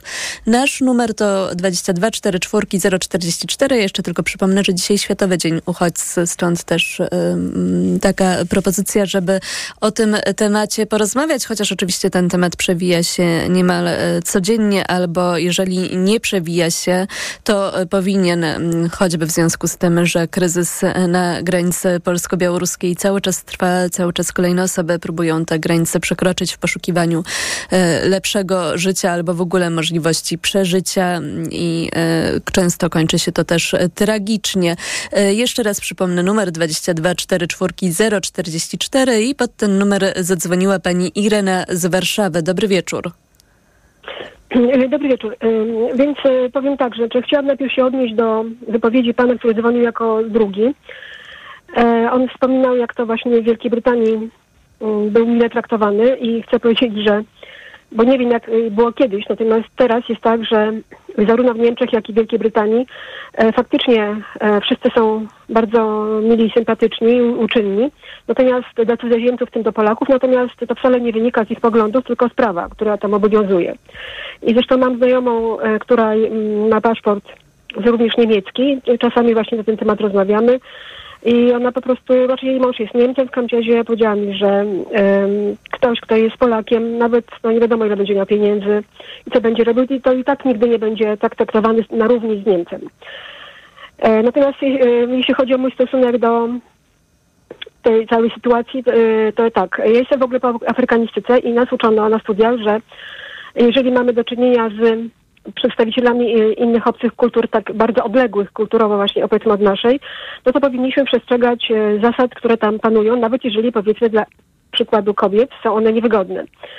E, I ja mieszkam na Warszawie, na, na warszawskim osiedlu i na przykład mam za sąsiadów na, na klatce Afropejczyków, którzy to no, zachowują się w sposób, który według mnie nie, nie, powiedzmy, jest odmienny od y, przyjętych tutaj norm. Na przykład jak były święta wielkanocne, jestem osobą nie chodzącą do kościoła, natomiast uważam, że, że należy y, szanować y, y, odczucia religijne, więc y, były święta wielkanocne i na przykład państwo sobie zrobili imprezę pod blokiem, to znaczy był alkohol, jedzenie na, na, na, pod blokiem, kładzenie się na chodniku, zadzwoniłam do e, Straży Miejskiej. E, panowie przyjechali po godzinie, kiedy towarzystwo już zabierając butelki udało się do domu. Na przykład parkują ci ludzie w miejscach niedozwolonych, również o godzinie na przykład takiej jak pierwsza, druga w nocy. Też zadzwoniłam do Straży Miejskiej i pani powiedziała mi coś takiego z centrali, że na przykład muszę udowodnić jej, że oni nie mają prawa E, czyli musiała, musiałabym wyjść, powiedzieć, jakie tam są konkretnie znaki, podać ich nazwę i dopiero wtedy mogłabym to zgłosić. A w sumie y, sposób y, ruchu jest e, zatwierdzony przez Straż Miejską, więc to tej pani nie, nie, nie wystarczyło. I według mnie Straż Miejska, policja nie chcą za bardzo ingerować w to, co się dzieje konflikty między, czy też problemy między Polakami a e, cudzoziemcami, bo ja nie powiedziałam, czy chodzi o, znaczy o jakiego, o jaki kolor skóry chodzi. E, również na przykład nie podoba mi się to, że w komunikacji miejskiej często bywa tak, że Ukraińcy pchają się, zwłaszcza panie z Ukrainy jako pierwsze. Nie podoba mi się to, że Widziałam jak, wielokrotnie, jak e, na przykład w tramwaju miejsca były zajęte przez osoby o różnych kolorach skóry, a jakieś no, mocno posunięte w latach seniorki musiały się kiwać. A czy te e, wszystkie zachowania, o których tak... pani mówi, bo mnie akurat jak gdyby przypomina Przypominają się różne sytuacje z mojego życia, w których też e, tego typu zachowania obserwowałam, tylko e, dotyczyły one moich sąsiadów albo pasażerów w tramwaju, e, którzy zakładam jednak byli narodowości polskiej, więc chciałam się zapytać, na ile tutaj, bo mam takie poczucie, że, że wymienia Pani to właśnie w kontekście tego, że to są osoby spoza Polski i, i, i czy uważa Pani, że jakoś jednak tutaj narodowość ma na to wpływ, czy jest to po prostu zachowanie charakterystyczne dla, dla części ludzi, niezależnie od tego, z jakiego narodu są? To znaczy, nie wiem, jak na ile Pani porusza się komunikacją miejską, bo ja w zasadzie tylko tym głównie. I większość osób, nawet powiedzmy w święta, znaczy w weekend, większość osób, która y, korzysta z komunikacji miejskiej w Warszawie, to są osoby, y, które nie są etnicznymi Polakami. Większość osób, Pani zdaniem, które poruszają się komunikacją miejską w święta, tak? Tutaj um, tak, nie są tak. Polakami, tak. tak Pani uważa? Mhm. E, natomiast e, aha, e, nie podoba mi się również to, że powiedzmy zakupy w butikach są robione również przez osoby, przez Ukraińców. Nie podoba mi się na przykład to, że jeżeli jest zakaz picia nie Rozumiem, nie nie, po, jak gdyby nie podoba się pani, że osoby z Ukrainy robią zakupy w Polsce? To znaczy to jest, jest, jest powiedzmy, jeśli chodzi o rachunki, o ekonomię, to tak, to jest bardzo korzystne. Natomiast z moralnego punktu widzenia, to dlaczego te właśnie osoby zamożne, które są w stanie wydać parę tysięcy złotych na e, drogie ubrania, nie przekażą tych pieniędzy na, no, na pomoc dla swoich pobratymców. A poza tym wydaje mi się, że afiszowanie się... Ale to tylko Ukraińcy powinni, tak? W sensie, że Polacy już mają e, prawo tak. wydawać znaczy, dużo nie, nie, nie, pieniędzy. Nie, chwileczkę. Nie, nie, chwileczkę. Mi chodzi po prostu o to, że jeżeli Ukraina jest w potrzebie, to według powiedzmy jakichś norm moralnych, no to Ukraińcy nie powinni afiszować się ze swoją zamożnością. A kiedy można się afiszować ze swoją zamożnością? Wtedy, kiedy jest spokój i wiadomo, że... Ale nie ma pokoju na, na przykład, świecie. Dobrze, ale gdyby na przykład była pani osobą zamożną i miała pani koło siebie osobę bardzo biedną, głodną, czy pani by chętnie jadła przy niej obfite posiłki? Bo ja uważam, że nie. Tak samo, jeżeli mój kraj ma potrzeby finansowe, to ja powinnam e, po prostu e, przeznaczać to, co, mam, co mi jest niepotrzebne, na przykład e, pieniądze na drogie stroje, powinnam to dać na, jako pomoc swojemu krajowi. I y, również jest na przykład taka sytuacja, że ja uważam, że wiele rzeczy... Po A pani tak robi? Przekazuje pani pieniądze na... Tak. Po, znaczy przekazuję pieniądze, zarabiam właśnie po to, żeby e, swoje powie, cele statutowe yy, yy, wykonywać. A inni Polacy tak robią jak pani? Tak jak pani uważa, że powinno się robić? Nie. Znaczy jest jakaś część na pewno, natomiast po prostu uważam, że e, jeżeli ja coś robię, pomagam i tak dalej, to e, nie po to, żeby mnie, o mnie ktoś słyszał, tylko to, A nie kłuje pani w oczy to, że inni Polacy w takim razie nie wszyscy tak robią jak pani? Skoro kłuje pani znaczy, w oczy to, że Ukraińcy tak robią? E, to znaczy, powiem pani tak, że polityka mm, to nie jest. Mm, znaczy, więc w polityce się mm, należy dbać o interesy i po prostu być może w naszym interesie narodowym jest, aby pewne postawy eksponować, na przykład właśnie świadczoną pomoc przez Polaków. Ale na przykład dlaczego w takim razie e, osoby, które jeżdżą na granicę, nie pojadą do tych krajów, skąd ci uchodźcy, uchodźcy przyjeżdżają, do takiej Syrii, czy tam powiedzmy w okolice Syrii, Afganistanu i tak dalej. I na przykład niech oni organizują tam bezpłatne transporty osób potrzebujących. Nie tak na, na miejscu dokonuje się weryfikacja. Po co jakiś prze, przemytnik ma... Bo pomagają na granicy tym, którzy tutaj na granicy tracą życie. No tak, ale ci ludzie, którzy y, y, płacą dziesiątki tysięcy dolarów, oni, czy tam euro, mogliby po prostu zaoszczędzić te pieniądze, gdyby te osoby e, mogły im pomagać na miejscu. Na przykład A gdyby urodziła się pani w takim kraju, to myśli pani, że nie szukałaby pani ratunku No tak, w innym kraju? Oczywiście, tylko że tak jak mówię, że według mnie, tak jak na przykład e, pani z Pachu jeździła na miejsce do Jugosławii, chociaż też tam czasami nie, nie każdego zabierała i ona pomagała na miejscu. Dlaczego na przykład e, tam na miejscu nie ma doraźnej pomocy, która by na przykład mówiła, nie przyjeżdżajcie do Polski, bo będziecie mieć takie, a nie inne problemy. A poza tym według mnie to jest też tak, że e, my potrzebujemy migrantów i właściwie tutaj e, to jest prosta, prosty rachunek, bo, ponieważ e, jest e, za- za duże zapotrzebowanie na pracę migrantów i będzie jeszcze większe w przyszłości, ponieważ społeczeństwo się starzeje, wiadomo, chodzi o demografię. E, I po prostu my tych ludzi potrzebujemy i właściwie należałoby o tym przede wszystkim mówić to jest raz. A dwa, że nie podoba mi się również to, że e, pomoc, która była świadczona kiedyś przez Polaków Polskę również po cichu, na przykład na rzecz e, chociażby Żydów, prawda, że powiedzmy Jan Karski organizował prze, prze, e, przepływ Żydów e, z Polski do Palestyny, że Polska przyjęła kilkadziesiąt tysięcy Żydów, którzy uciekli z Niemiec. To o tym się w ogóle nie mówi. Mhm. My tego w ogóle nie wiemy. Po prostu ja, czy ja na przykład muszę czytać u amerykańskiego Ale to oznacza, że e, jak gdyby ma pani poczucie, że zaburzona jest, nie wiem, równowaga, jeżeli chodzi o tym, o czym się mówi teraz, a o tym, o czym powinno się mówić? To znaczy, bo nie Tak. rozumiem, czemu... Znaczy, znaczy tak, oczywiście, na przykład nie wiadomo ile powiedzmy nas ta pomoc kosztuje, jeśli chodzi, chociażby jeśli chodzi o Ukrainę. Ile, e, za ile my tego mm, sprzętu, e, jakiejś innej pomocy my dajemy, za co nam jest to zwracane, jakich, jakie korzyści z tego będziemy mieć.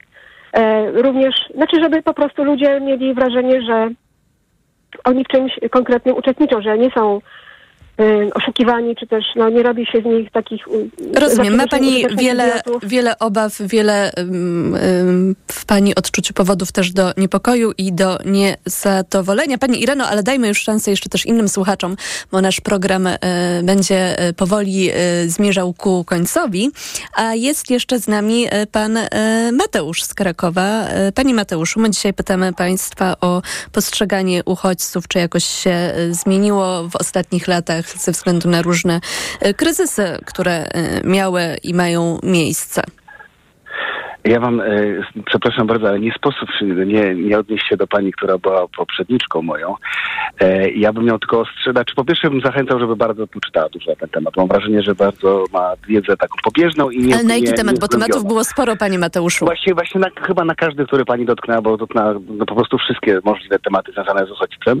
E, I drugą rzecz, którą chciałbym pani przekazać, tej pani, co poprzednio dzwoniła, że trzeba uważać na jednostkowe doświadczenia nasze prywatne, bo one często są mylne i na przykład ja mógłbym mieć złe e, zdanie o absolwentach afrykanistyki po wysłuchaniu tej pani, a jednak wierzę, że wielu mądrych ludzi skończyło afrykanistykę. Ale wracając do pani pytania i do tego, co się wydarzyło i co się zmieniło w ostatnich ciągu dwóch lat. Ja e, e, ja, ja byłem na granicy, zdarzyło mi się być w lesie, zdarzyło mi się pomagać uchodźcom e, i tym uchodźcom e, przechodzącym przez białoruską granicę, ale też tym uchodźcom przechodzącym przez e, e, granicę Z z, Ukrainą. I tutaj wiele głosów pojawiło się, takich głosów takiego utyskiwania na to, że, że jesteśmy złym krajem, że jesteśmy, bo, bo mamy beznadziejnych rządzących, tu nie ma co się oszukiwać, mamy partię ksenofobiczną, która używa uchodźców jako straszaka. I że inni E, są źli, bo to też jakoś wybrzmiewało. Tak, i, ale też takiego, bo ja, ja, ja bardzo mi się wydaje, że przy tym całym doświadczeniu jakichś e, ludzi, którzy uciekali przed wojną, przed, e, przy, uciekali do Polski, spotykałem masę fantastycznych Polaków, masę ludzi, która e, wyszła ze swojego strefy komfortu. E, i to jest naprawdę ważne, żeby o tym pamiętać, że my jesteśmy krajem, który de facto, mimo tego, że PiS chciałby inaczej, to jesteśmy krajem, w którym jest naprawdę setki tysięcy ludzi, o ile nie milionów, ale to już nie wiem, to trzeba pewnie policzyć jakoś lepiej, która jest nastawiona do uchodźców otwarcie, e, która tym uchodźcom pomaga i pomaga Ukraińcom, ale też pomagała uchodźcom, e, którzy przechodzą przez e, granicę białoruską. I oczywiście PiS e, zrobił z tego paliwo polityczne, zresztą nie on pierwszy i nie ostatnią partią, bo przecież mamy w Europie partie, które używają tego paliwa permanentnie. E, ale żeby pamiętać o tym, że dużo, nas, dużo w nas dobra i tak naprawdę trzeba sobie dać po prostu nie miejsce i nie, nie denerwować się na to, że ktoś robi źle, ale zrobić to, co my możemy, czyli zmienić tą malutką przestrzeń naokoło nas i pomóc tej osobie, której my możemy. Panie I tutaj Mateuszu, mówię, nie trzeba, e- nie trzeba jechać na granicę, ale można pomóc organizacjom, które tam pomagają, można ich wspierać rzeczowo, można ich wspierać finansowo i tak dalej. A skąd u Pana taka chęć, żeby pojechać jednak na jedną i drugą granicę? To jest, znaczy to bez, bezsilności, nie? Znaczy, prawda, człowiek siedzi, znaczy człowiek, no siedzę, siedziałem w mediach, social mediach, czytałem gazety i nie szlak trafiał, że się dzieje źle. No i poszedłem na jedną manifestację, drugą manifestację, tu mówię akurat w kontekście Białorus, sytuacji na białoruskiej granicy. No i jakby nie, nie, nie byłem w stanie wytrzymać z poczuciem bezsilności, z tego, że nie, nie jestem w stanie nic z tym zrobić. I cały czas szukałem tego, gdzie mogę coś zrobić. No i okazało się, że są miejsca, w których mogę coś zrobić, w których mogę się poczuć, e, e, że jednak jakąś różnicę mogę zrobić, że jednak e, ktoś uzyska tą pomoc ode mnie i jakkolwiek minimalnie, ale ten świat zmieni. A co pan zobaczył, jak pojechał pan na granicę z Białorusią? Ojej, to jest, to strasznie dużo można by opowiadać na ten temat. Natomiast y, y, po pierwsze ludzi, którzy są nieszczęśliwi, bo musieli zostawić swój kraj i to wszyscy, nawet tacy, spotkałem takich chłopaków strasznie pozytywnych, takiego jednego chłopaka mówi, nie, nie, tam osiem razy byłem przepchnięty, ale ja przejdę, ja, ja idę, ja muszę, mama mi powiedziała, że ja dotrzę do ja dam radę. Jest okej. Okay. Jego wujek y, zmarł na, na, na pograniczu polsko-białoruskim, mówi, nic, nic się nie dzieje, trudno, ja muszę iść, ja muszę dojść. Ale oni wszyscy zostawili, i, ale on po chwili mówi, wiesz co, tak mi się już kiedyś uda, jak już będę miał paszport niemiecki, to ja cię zaproszę do Damaszku i pójdziemy razem na, do Damaszku, bo to jest najpiękniejsze miasto na świecie. E, I oni wszyscy uciekali nie dlatego, że e, to też często ludzie nieprzychylni e, uchodźcom, jak próbują tworzyć jakieś teorie, że ci ludzie uciekają do nas, żeby zniszczyć nasz świat. Nie, nikt z nas nie chce opuszczać swojego domu. Każdy chce żyć e, w swoim, żyć dobrze w swoim kraju, e, w swoim domu. I to, że muszą uciekać, nawet jeżeli to jest właśnie dlatego, że chcą lepiej zarabiać, to też nie wiem dlaczego jest zarzutem przeciwko nim, ale jest taki zarzut, prawda, że to są uchodźcy ekonomiczni. No to jest, no Polska jest pełna uchodźców, a właściwie świat jest pełny uchodźców ekonomicznych z Polski. E, Chicago było jednym z największych miast polskich, do, do niedawna nawet największym miastem polskim, pełnym uchodźców ekonomicznych, ale, ale że ci ludzie naprawdę, nie, nie, to nie jest tak, że oni się mają jakiś taki plan, teraz, a teraz dzisiaj uciekam, do, wyjeżdżam sobie do Niemiec, bo tam będę okropnie zachowywał i będę na socjalu i będę... Nieprawda, oni naprawdę wszyscy chcą mieszkać u siebie w kraju. I oni naprawdę dochodzą do ściany, w której mogą albo zostać i żyć w jakimś bardzo złej kondycji, albo zostać wręcz zabici, albo umrzeć z głodu, albo podjąć bardzo niebezpieczną e, wędrówkę. I spróbować dostać się do świata, który okazuje się nie zawsze lepszy prawda? Nie zawsze, to nie tak zresztą Polacy, którzy uciekali do Anglii, prawda? Mamy też to doświadczenie jako społeczeństwo różnych sytuacji, y, jak uciekamy już do tego lepszego świata. Ten lepszy świat nie jest, okazuje się nie jest lepszy, ale jest jakąś nadzieją, jest jakąś iskrą tego, że mogę poprawić swój los. I myślę, że każdy z nas chce żyć lepiej. Każdy z nas chce, żeby jego świat był lepszy. I jeżeli możemy to robić u nas, u siebie, to jesteśmy szczęśliwi, a ci ludzie niestety muszą uciekać i szukać tego gdzie indziej. Wie pan, czy udało się temu um, chłopakowi, o którym pan opowiedział, przedostać? Myślę, że tak. Myślę, że się spotkamy kiedyś na, w Berlinie na piwie albo w Damaszku na piwie. E, proszę powiedzieć, bo powiedział pan, że mógłby dużo e, opowiedzieć o tym, e, czego pan był wtedy świadkiem, co zaobserwował, co jeszcze panu zapadło w pamięć.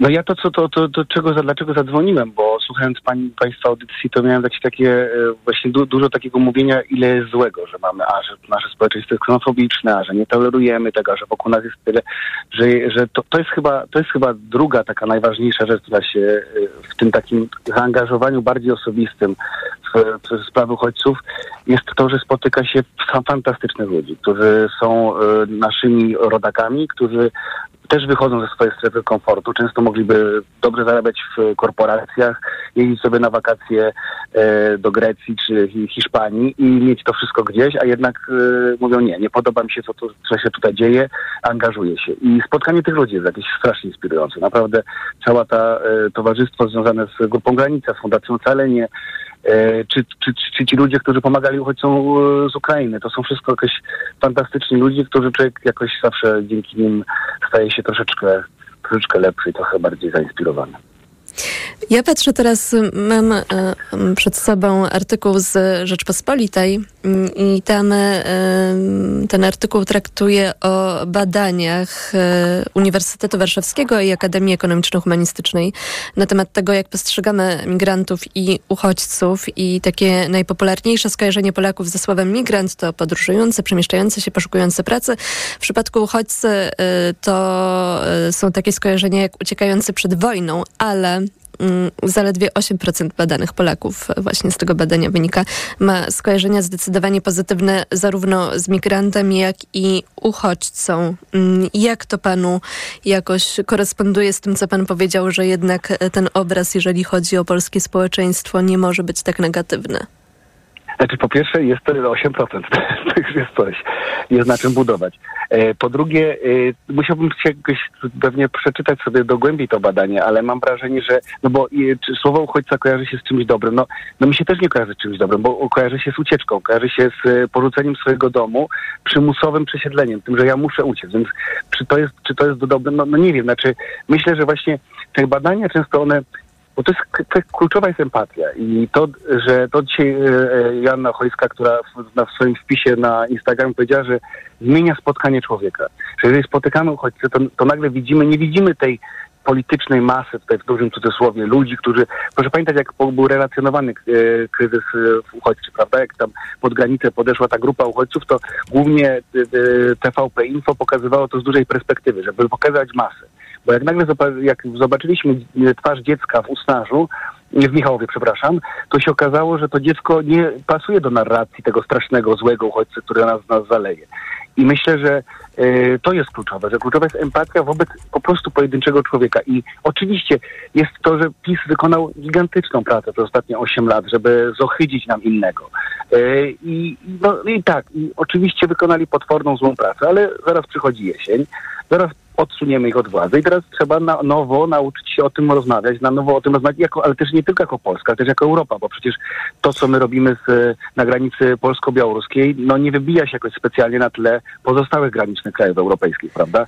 Mamy niedawno zatonięcie statku na Morzu Śródziemnym, gdzie szacuje się, że mogło nawet zginąć i 600 osób, więc to, że my, to, to jest jakby cała w ogóle narracja europejska tego niby pełnego praw człowieka, miejsca szczęśliwego na świecie, okazuje się, że wszystko jest dobrze, dopóki jesteśmy urodzeni tutaj, prawda? A to, jak traktujemy obcych, traktujemy ludzi, którzy e, mogą do nas przyjechać, już zaczyna być, e, zaczyna, zaczynają te prawa człowieka nie działać. Więc myślę, że to jest w ogóle duża, duża dyskusja, ale ona, e, ja myślę, znaczy jest problem, że nie mamy polityków, którzy są na tyle odważni, że mówią, znaczy mamy, ale jest mało i są mało słyszani, że, e, że uchodźca to nie jest zagrożenie to jest człowiek, którego można pomóc, ale nawet takiego cynicznego, powiedziałbym, konfederackiego punktu widzenia, to nawet pani poprzednie znająca powiedziała, że często to, znaczy często, w większości to są ludzie, którzy chcą tutaj budować swoje nowe życie, budować to nowe życie. To nie jest tak, że oni tu przyjeżdżają po socjal.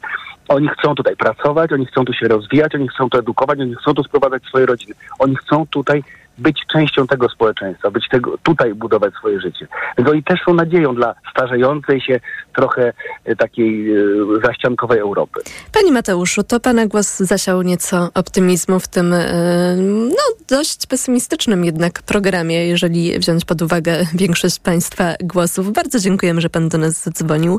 Był z nami Dziękuję Pan Mateusz z Krakowa, napisała do nas jeszcze Pani Jola i napisała, że nie zdążyła powiedzieć w trakcie rozmowy na antenie, że Podlaskie Ochotnicze Pogotowie Humanitarne potrzebuje wolontariuszy na granicy i że zbliżają się wakacje, więc może ktoś e, chciałby tam pojechać. Wystarczy wejść na mm, stronę na Facebooku Podlaskiego Ochotniczego Pogotowia Humanitarnego i tam jest post, który właśnie mówi o tym, że takie zapotrzebowanie na pomoc wolontariuszy jest. Mm, pomoc jest legalna, przemoc jest przestępstwem. Tak zakończyła y, maila y, pani Jola. To był mikrofon y, Radia TOK FM. Bardzo dziękujemy za wszystkie Państwa głosy i za komentarze. Program wydawała Karolina Kłaczyńska, realizował Jacek Kozłowski. O 22 informacje, po nich audycja Los Polandos, na którą zaprasza Paweł Sulik, a już za chwilę książkę na głos, książkę Grażyny Plebanek, Mademoiselka, czyta Anna Ryźlak. Ja się nazywam nazywam Małgorzata Wałczyńska. Bardzo Państwu dziękuję i życzę spokojnego wieczoru. Mikrofon, Mikrofon Tok FM. Tok FM. Reklama. Może jeszcze poczekamy? Sama nie wiem. Oboje tego pragniemy. I to bardzo. W takim razie A? postanowione. A? Bierzemy kredyt na to auto i jedziemy na wakacje. Ale te skaczące raty. O, przepraszam, ale w banku pocztowym raty nie skaczą. Racja! Mają kredyt gotówkowy ze stałym oprocentowaniem do 100 tysięcy. Nie ma co czekać na lepsze czasy. Bank Pocztowy. Im prościej, tym lepiej. RRSO dla reprezentatywnego przykładu wynosi 17,2%. Niniejsze informacje nie stanowią oferty w rozumieniu artykułu 66 paragraf 1 kodeksu cywilnego. Decyzja i warunki kredytowania zależą od indywidualnej oceny zdolności kredytowej. Z oferty mogą skorzystać klienci, którzy podadzą adres e-mail, aktualny numer telefonu komórkowego, wyrażą zgody marketingowe oraz zgodę na elektroniczne wysyłanie harmonogramów spłat kredytów. Szczegóły na stronie pocztowy.pl. Poczta Polska Dystrybucja jest pośrednikiem kredytowym Banku Pocztowego w zakresie czynności faktycznych i prawnych związanych z przygotowaniem, oferowaniem lub zawarciem umów kredytu konsumenckiego. Poczta Polska oraz Poczta Polska Dystrybucja są pośrednikami kredytowymi Banku Pocztowego w zakresie czynności posprzedażowych związanych z obsługą kredytu konsumenckiego i nie współpracują z innymi kredytodawcami niż Bank Pocztowy. Reklama.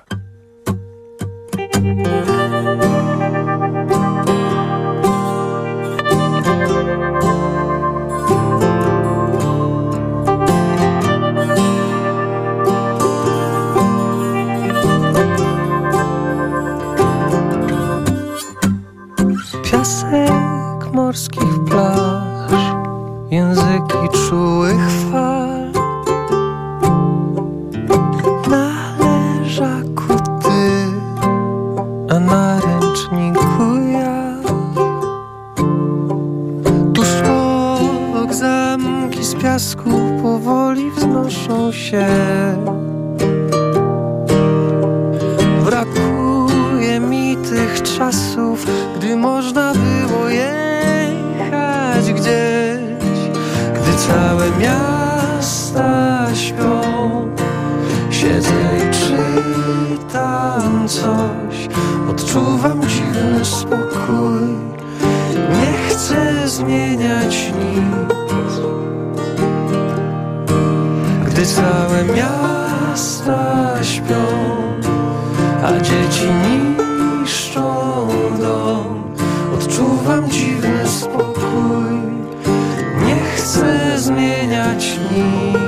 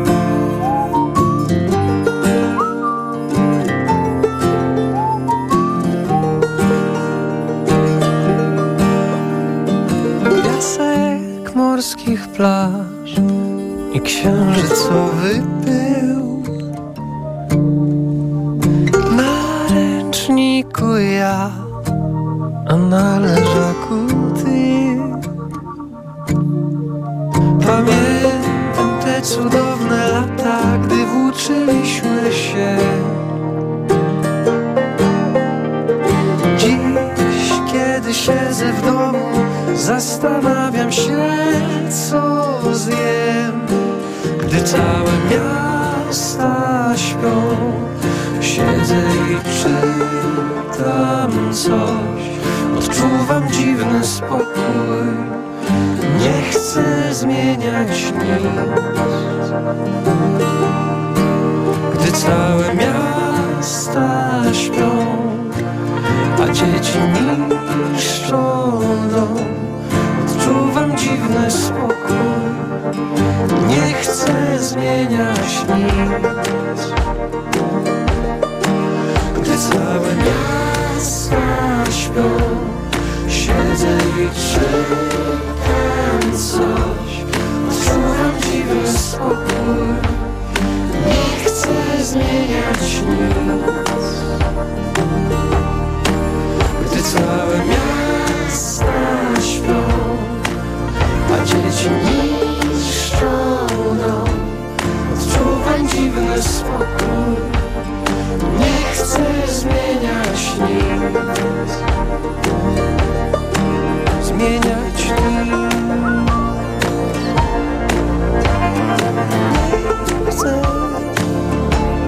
Зміняш ніс.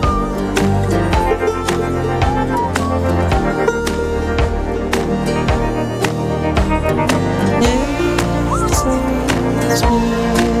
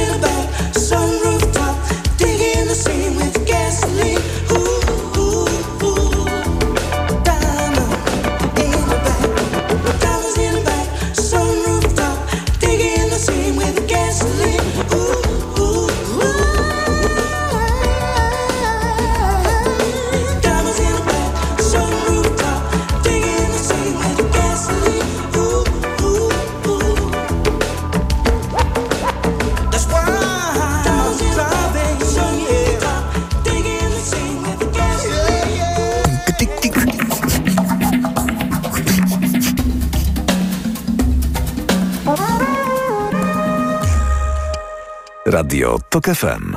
Pierwsze radio informacyjne.